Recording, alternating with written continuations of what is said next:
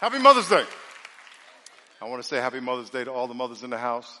God bless you in all our campuses in uh, East County, North County, uh, San Marcos, uh, City Heights, San Ysidro here in Point Loma. Uh, uh, let's give all the mothers and all the mothers in the military watching. Let's give all a big hand. God bless y'all. And I want to say Happy Mother's Day to my mom. God bless you. Can we all just give my mom a big hand? God bless you. God bless you, mom. And uh, also my wife, she's not my mom, but she's a mom. But uh, give, give, give, thank you for being a great mom. Thought, amen. And there's so many moms in my life. But, uh, and I want to also greet uh, all the guys in Donovan State Prison and all the kids in juvenile hall. We did an event in Donovan State Prison Thursday. I believe it was Thursday. I can't remember this week, and it was awesome. We got to walk around, spend a few hours with those guys. Hundreds of guys got saved, so it was great. And also, amen, amen. And, we have a, uh, an amazing message today uh, by Bianca Olthoff. She's going to fire you up. She used to work for A21 with Christine Caine and, and, and save kids from human trafficking. Now she's doing her own ministry, going into prisons.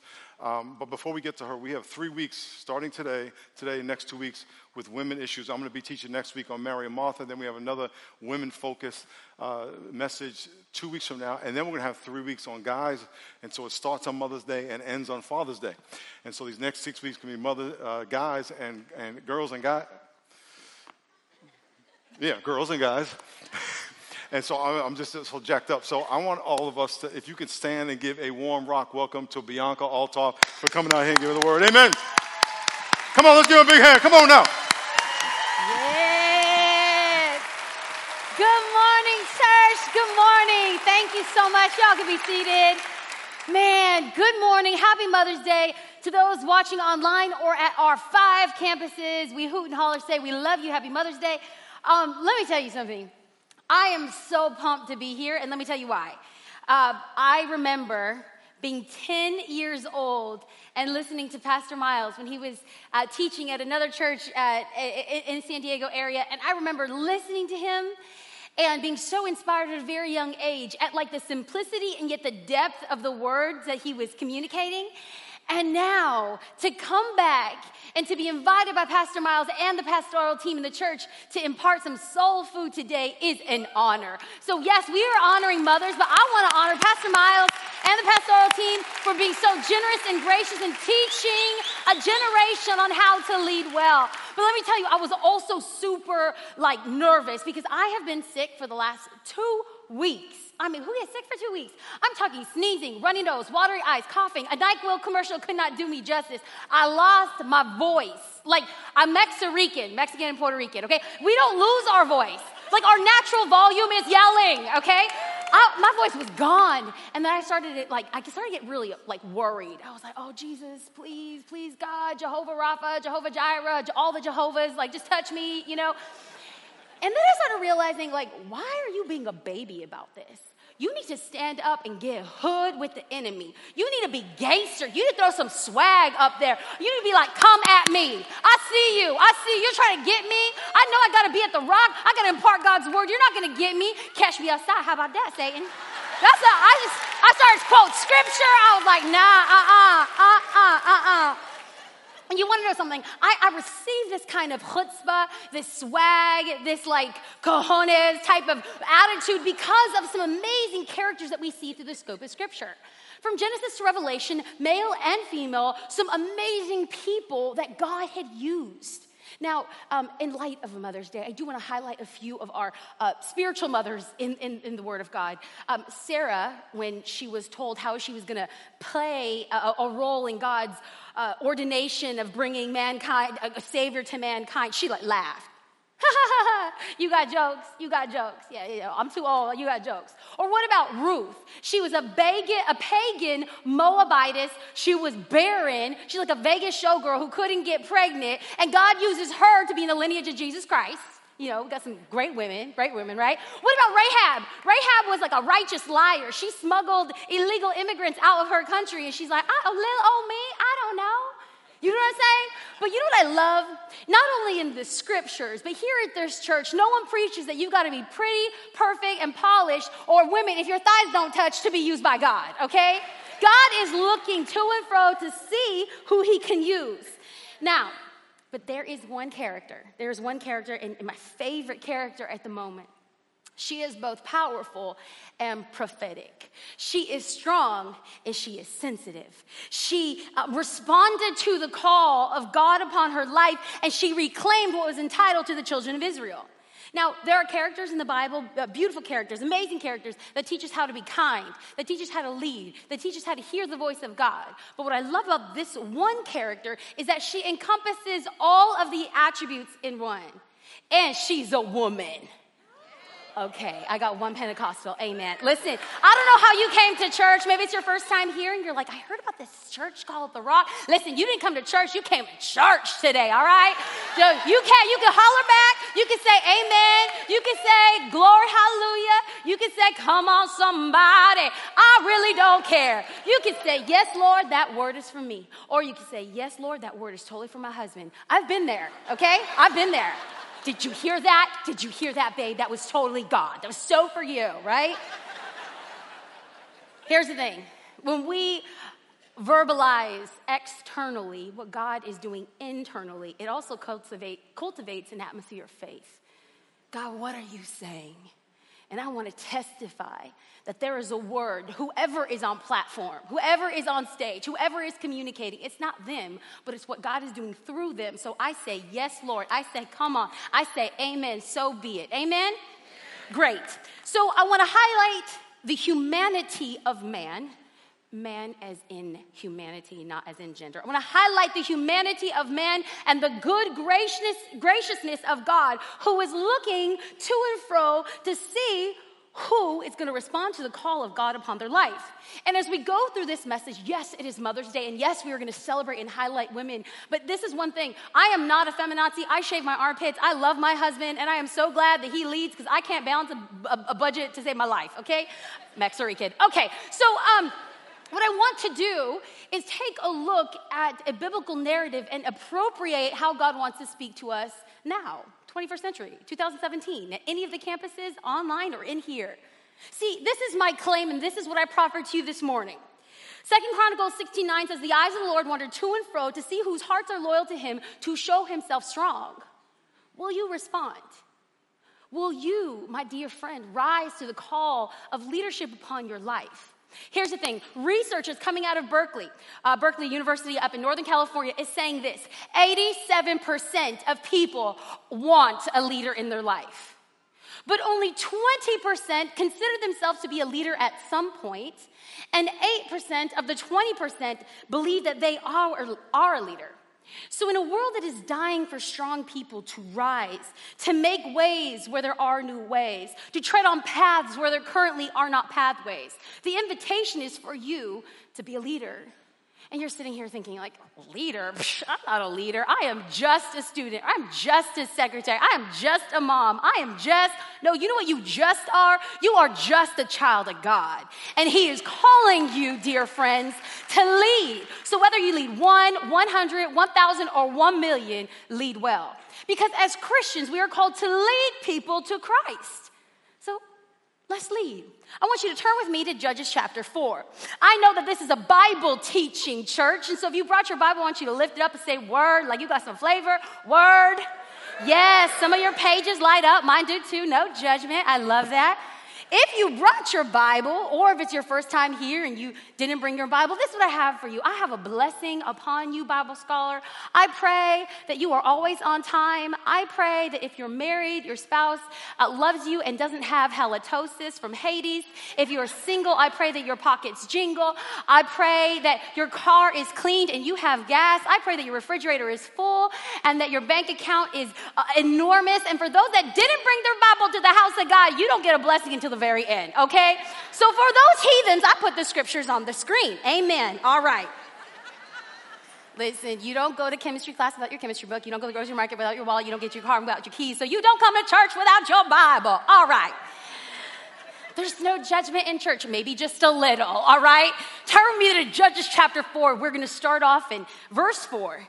Now, Deborah, a prophet and the wife of Lapidoth, was leading Israel at the time. She held court under the palm of Deborah between Ramah and Bethel in the hill country of Ephraim, and the Israelites went up to her to have their disputes decided.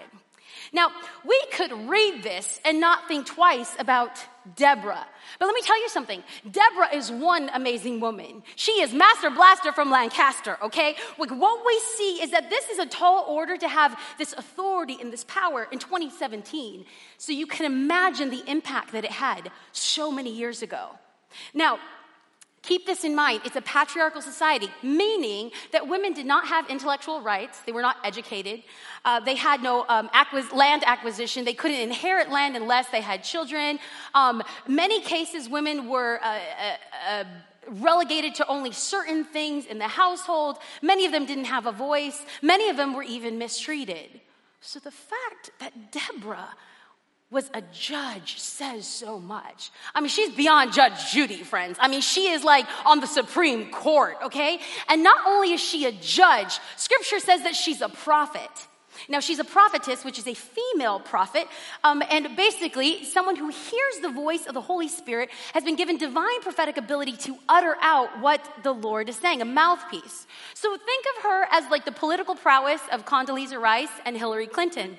She has the, the beautiful prose of Beth Moore and the prophetic insight, prophetic power of Joan of Arc. Now, no other judge in the entire book of Judges, this Old Testament book, in the entire book of Judges, does someone bear the title of judge and prophet. Whew. Some of y'all are not with me yet. It's okay. Were you homeschooled? I was too. There's lots of grace. Okay, not only that, there are only two other people in the entire Old Testament that bear the title of prophet and judge. And you know who they are? Samuel and Moses. She is in some high company. We cannot get it, uh, get around it. This woman is an incredible leader. She held the office of two offices. Now, scripture tells us that she was married. She was married to a man named Lapidoth. But other than this inference of Lapidoth, there's no other context about who this man is. Side note, Bible geeks. We're gonna geek out for a second. Listen, usually if a woman is listed, she's listed simply to identify who the male counterpart is and what the male counterpart does. The only thing we hear about Lapidoth is that Deborah was married to him. Now, Bible scholars, knowing what we know about a patronistic, pat, patronistic patriarchal society, I was homeschooled. What we know about a patriarchal society is that women were not educated, women did not have influence, women did not have rights, and if they had rights, it's through their husband, but there's no major reference to him other than Deborah being the one who identified who he was, but there is a missing chunk here. Where are her children? You know what's fascinating? Fascinating. Usually children are always listed. What's fascinating is maybe she couldn't have children. I don't know, maybe she didn't want children. Either way, what we see here, that wasn't funny. Someone laughed over here. That wasn't funny, but we're going to pray for your children. Okay, so what we see here is that there's no mention of, of children as in, like, that is her right, that her, her legacy, that is her connection. As we go through the text, I want us to pay careful attention to the nuances of each of these characters in this narrative, because I believe that this story will challenge our assumption about who and what we can be. What you were born into does not determine what is in you. Okay, I'm gonna say that again. What your history does not predetermine your destiny. What you are born into doesn't determine what is in you because Deborah had to overcome things. Many times in her life, we could safely infer as a woman of, of strength, a woman of influence, a woman of power. Many times people would have been like, Deborah, you, could, you, you can't. Deborah, you shouldn't. Deborah, you won't. And yet she did, friends. She did. So I firmly believe that when we lead, when we step up, there's going to be barriers in our life that we have to overcome, much like Deborah. We need to stop seeing things for what we are not and start seeing God for who He is. It's not about you, friends. It's about the God that you serve. Now, in Judges 1 through 4, we don't have a whole lot of time to unpack this, but let me give you like a really quick synopsis. In Judges uh, 4, verses 1 through 3, there was a, a judge, and his name was Ehud. He was a good judge, and he led God's people. But when Ehud kicked the bucket, God's people ran amok. Girls Gone Wild, TMZ, Jerry Springer, the whole nine, right? Like, it's like, ooh, they're having like the time of their lives. Well, when they departed the ways of the Lord and did not listen to the judges, they ran amok the Canaanite army rose up and oppressed them. Now, uh, Jabin is the king, but the real oppressor of the Israelite people is a man named Sisera. Sisera led the army, it was the largest army during that time, and he retrofitted men for battle. So now I want to pick up in verse 3. It says this Because he had 900 chariots fitted with iron and had cruelly oppressed the Israelites for 20 years, they cried to the Lord for help. Now, we could read 900 chariots and we're just like, yeah, yeah, bro, whatever, I'm hungry. We got family brunch. Okay, hold on.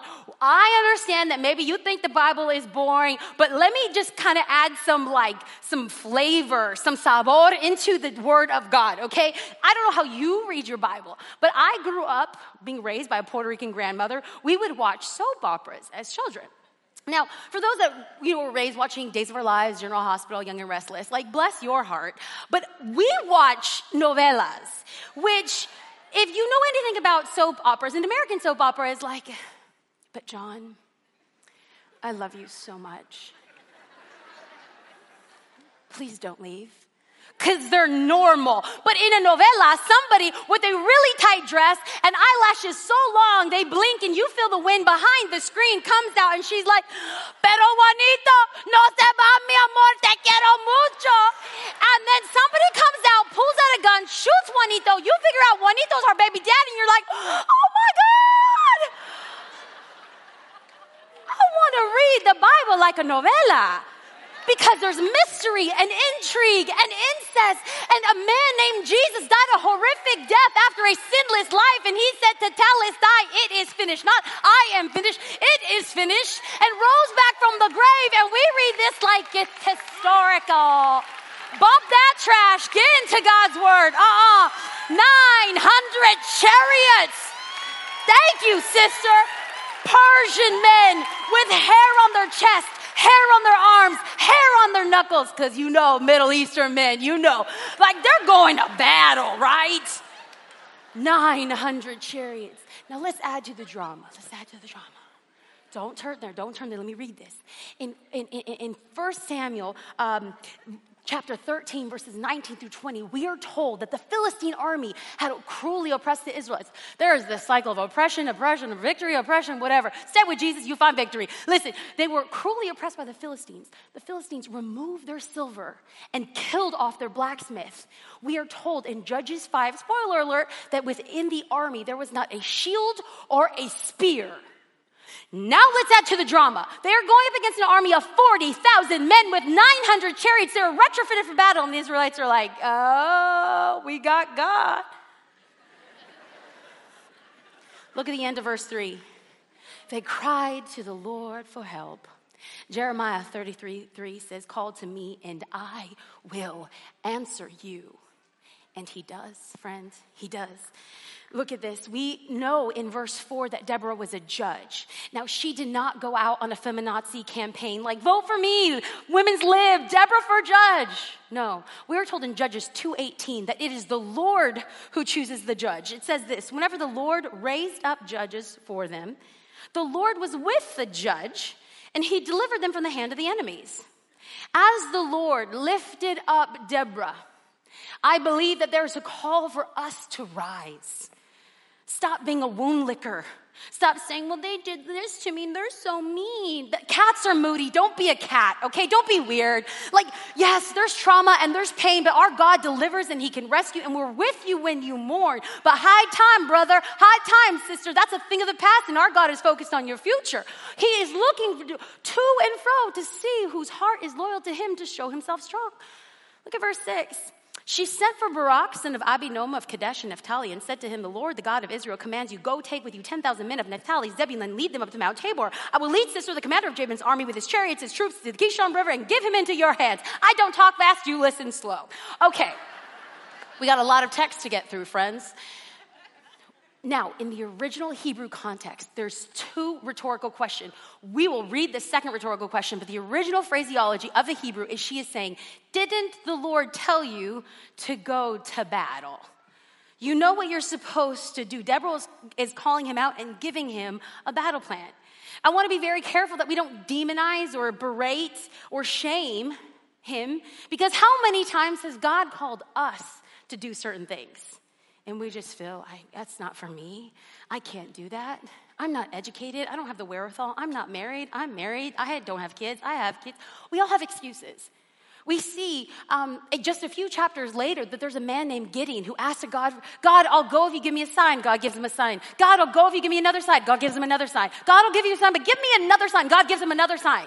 What about signs? Moses had a burning bush talk to him and still didn't believe it. Jeremiah, the prophet, said, I'm too young. And here we have Barak who's going up against, uh, the ratio is four to one in battle. These characters are not far from us today, friends. I don't want to read this as it's something of the past.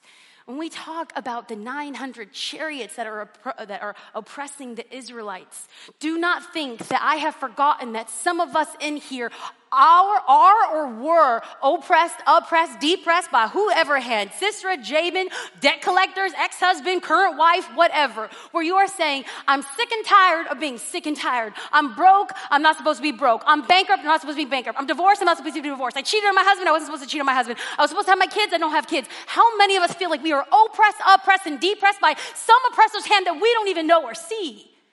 This is not far from us. But they cried to the Lord, and He heard them. We see that there are men who have to make decisions every day at work, with job, with finances. That there's women that have to raise children or work in a corporate uh, office, in the CEO boardroom, or in the university, wherever you are at. We should not castigate, berate, or shame people because of their indecision. What we see here is this beautiful dialogue, a narrative between grace and truth between a man and a woman. Now, look at verse 8. Barak said to her, If you go with me, I will go. But if you don't go with me, I won't go. Certainly I will go with you, she said. But because of the course you are taking, the honor will not be yours. For the Lord will deliver Sisera into the hands of a woman. Hey! So Deborah went with Barak to Kadesh. Now, some theologians say that God only used a woman because no one else was available hold up, oh, wait a minute. So you're going to tell me that the God of the universe, who created the heavens and the earth, who parted the sea, the Red Sea, and had people walk on dry ground, who provided manna in the desert and quail to hang out at the feet of people, you're going to tell me that the God who sent his son Jesus, who resurrected him from the dead, is too weak or unable or doesn't care about raising up a man? Mm, I beg to differ. What I see here, time and time again, is that you don't need to be a certain gender to respond to the call of God upon your life. Period. The end. So if you're a note taker, you could clap for that. If you're a note taker, here's point number one for my challenging call for mothers and fathers and sisters and brothers and sinners and saints. Number one, leaders speak grace and truth. In this portion of scripture, we see the indecision of Barak contrasted with the confidence of Deborah. And she reminds him, You have got to go to battle. But because you are not going to go, you don't trust that God's word is true unless I'm there, this is not going to be given. You're not going to get the, the, the credit, the glory. Now, she tells him the truth, but she does it in love. Side note when dealing with our fathers, brothers, husbands, sons, co workers, as women, message to women, we've got to be very ego, very careful with the male ego. It's fragile. There is life and death in the tongue. We could tear up or we could, we could build up or we could tear down. Who are you going to be? My prayer, and this is a big prayer because sometimes I need a muzzle for my life, right? This is my big prayer. God, I want to be like Deborah when it comes to treating my husband with truth and grace. I want to be this type of stepmom for Parker and Ryan. I don't want to just tell people certain things. I want to be that person. She was the kind of leader that inspired confidence and empowered people to fulfill their calling and destiny. Napoleon Bonaparte says, A leader is a dealer in hope. And I believe that Barak was borrowing hope from Deborah in that moment. Number two, Leaders trust in something bigger than themselves. It's one thing to say, God will deliver you. He's making a way, streams in the desert. He's gonna find you that man. It's an entirely other thing to say, you're in a financial bind. Let me seed some money into your life. Let me sow into your life so that you could pay that bill. Oh, you don't have a husband? I literally did this with a friend just last week. I was in Vacaville and I'm tired of all these amazing single godly people being in the church. Listen to me. Serve the house, find a spouse spouse. Amen? Okay. So, all right. And someone's like, but you don't understand. He's so hot. So is hell. If he doesn't love Jesus, run away. Run. Bye. Tell him, boy, bye. Okay? Like, no, you don't need that. You don't need that. All right? It's free therapy right there. All right. You're welcome. I forgot what I was saying. Okay. Scripture, scripture. Oh, yes, yes. Okay. It's one thing to say, I'm going to be with you. I had a friend, she's been single for a minute, and then I realized, why are we relying on eHarmony? B Harmony is what I need to do. I hopped on Instagram stories and I was like, here's my friend. She's amazing. She's in graduate school. She's a therapist. She's normal. She doesn't have cats and she's debt free. She's available. Hit her up on Instagram. Because that's what the people of God do. We don't just run our mouth, bark, bark, bark, bark, bark, saying all the things that we're going to do and how good a God is. Why don't you be his hands and his feet to actually outwork this?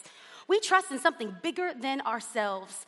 In verses 10 through 13, we see that Barak rounded up his 10,000 men and they go to, uh, to, go to battle. And, and Sisera rounded up his 40,000 men and 900 chariots and they go to battle. And we pick this up in verse 14. Then Deborah said to Barak, Go, this is the day the Lord has given Sisera into your hands. Has not the Lord gone ahead of you? Rhetorical question. So Barak went to Mount Tabor with 10,000 men following him. At Barak's advance, the Lord routed Sisera and all his chariots and army by the sword. And Sisera got down from his chariot and fled on foot. Ooh. Barak pursued the chariots and army as far as Harosheth Haggoyim, and all Sisera's troops fell by the sword. Not a man was left. Sisera, meanwhile, fled on foot to the tent of Jael, the wife of Heber the Kenite, because there was an alliance between Jabin, king of Hazor, and the family of Heber, Heber the Kenite. Just as God promised, God did. I believe that when God gives his people a promise, either individually or corporately, there is nothing to thwart that promise. So when God says victory is yours, guess what? Victory is ours. We don't have to walk shackled to addiction or shame or pornography or any of that stuff because our God is a God who frees us. Our God is a God who fights with us. Our God is a God who delivers us. So we don't have to be like, oh, where's my God? Where is my God? He has given you authority over the prince of palities and the darkness of the earth. The Bible tells us that, that we have an enemy. We have to know our enemy. It's not Jabin, it's not Sisera. The enemy that we go up against is referred to as the father of lies. See, Satan knows your name, but calls you by your sin. God knows your sin and calls you by your name. Who are you listening to? What are you holding on to? Can you hold on to the truth of God's word? Child of God, freedom is yours. Verse 18 Jael went out to meet Sisera and said to him, Come, my Lord, come right in. Don't be afraid. So he entered her tent. She covered him with a blanket. I'm thirsty, he said. Give me some water. I just ran. I'm so afraid. That's the BIV, Bianca International Version. Okay. Um, she opened a skin of milk and gave him a drink and covered him up. Stand by the doorway of the tent, he told her. If someone comes by and asks you, Is anyone here? Say no. But Jael, Heber's wife, picked up a tent peg and hammer and went to town and went quietly to him while he lay fast asleep, exhausted. She drove the peg through his temple into the ground and died. Okay, this girl went 5150. Theologians are like, she is crazy. What happened there? You know, don't mess with a girl, okay, because she can go crazy. In my mind, here's this girl. She's just like, um, maybe she got a little hood, maybe she got little hoop earrings, she got a do rag. She's like, oh, what? What? You gonna come to my house? You're gonna come to my house, you're gonna oppress God's people, and now you're gonna try to come into my house? Listen, you can take the girl out the hood, but you can't take the hood out the girl. Because let me tell you something someone mess with me, my husband, my kids, or the children of God, I love Jesus, but I will cut you, okay? So, we see, we don't know why, but she went a little crazy, all right? Sister, you mess with the wrong chick, all right? Point number three leaders look different. Leaders look different. Who was a hero of this passage? All of them. Deborah heard the voice of God. Barak enacted upon the voice of God, but Jael sealed the deal. What is very incredibly fascinating him is that De- I would have thought when Deborah prophesied that the battle was going to go to a woman, she is like a corporate CEO who wears leather chaps and drives a Harley. She went to Harvard. She speaks three languages. I mean, she is bad, all right? It didn't go to her. Barak, leader, the commander of the army, he's not a pansy. He's won multiple battles. There's men that report to him every single day. He is in charge. He didn't win the battle. You know who ended the battle? A stay at home mom. Yep. You know what? Like my daddy says, whether you work in the White House or whether you work in the warehouse, God has a plan for you. That's my life. I have every reason to be in the category highest prone to failure that statisticians would put me in. Obese, first generation, couldn't rewrite or spell at the age of 11, living in the hood, unaware of God's purpose and plan and destiny, but you make a promise to God and you take his word seriously. I am a living testament of a living God who loves you and claims freedom. Victory is yours. Victory is yours. I have to, I get to, I want to, I must tell you, victory is ours. Last point leaders must be willing. As we close, uh, there's two verses that we see in Joshua, I mean, in uh, Judges chapter 5. Now, this song, this poem was written by Deborah and Barak. In Judges 5, verses 2 and in verses 9, let me read them to us, and scriptures are on the screen. When the princes of Israel take the lead, when the people willingly offer themselves, praise the Lord. My, my heart in verse 9 is with Israel's princes. The uh, with the willing volunteers, willing volunteers, willing volunteers among the people. Praise the Lord. Are you willing? Friends, are you willing? Can you trust who God is? And maybe you were brought here by a friend. Maybe your mom asked you to be here. Maybe you stumbled in, half hung over. Guess what? Welcome to the house of God. Let me tell you why you could trust our good God. There is no problem that He cannot solve. There's no promise that He cannot fulfill. There's no prayer that He cannot answer. There's no disease that He cannot heal. There's no heart that He cannot mend. There's no relationship that He cannot restore. There's no person that He cannot save. There's no chaos that He cannot bring peace. There's no pain that He cannot redeem. There's no sin that He cannot forgive. There's no bondage that He cannot break. There's no need that He cannot meet. There's no enemy that he cannot meet, and there is no mountain that my God cannot move. And so you came here to church today for a word from God, and I'm here to tell you that victory is yours. Stop acting like you don't have it. My God, who is more than more than enough. Now to him who is able to do exceedingly abundantly more than we can ask, think, hope, or imagine, to him be the glory. Are you willing? Are you willing? I'm going to ask you to do something. That's what I'm gonna ask. I'm gonna ask you to bow your heads. I'm gonna ask you to close your eyes. We're gonna have a moment. I'm gonna pray over us. There's gonna be a group of people that are gonna respond to the call of salvation upon your life, and we celebrate you. There's gonna be a group of people that are gonna shake it off. Shake off them haters, shake off the lies, shake off the labels, shake off the, the, the, the aptitude and lethargy are you willing to take a step to victory? I'm going to pray over us. God, Most High, we come before you and we say, use us. We say we want to be Baraks, we want to be Deborahs, we want to be Jaels. Most of all, we want to be like Jesus. For those that need salvation, need to accept Jesus Christ as their personal Lord and Savior, I pray that you move in their hearts that you massage their minds. Let them feel the very tangible presence of you right now.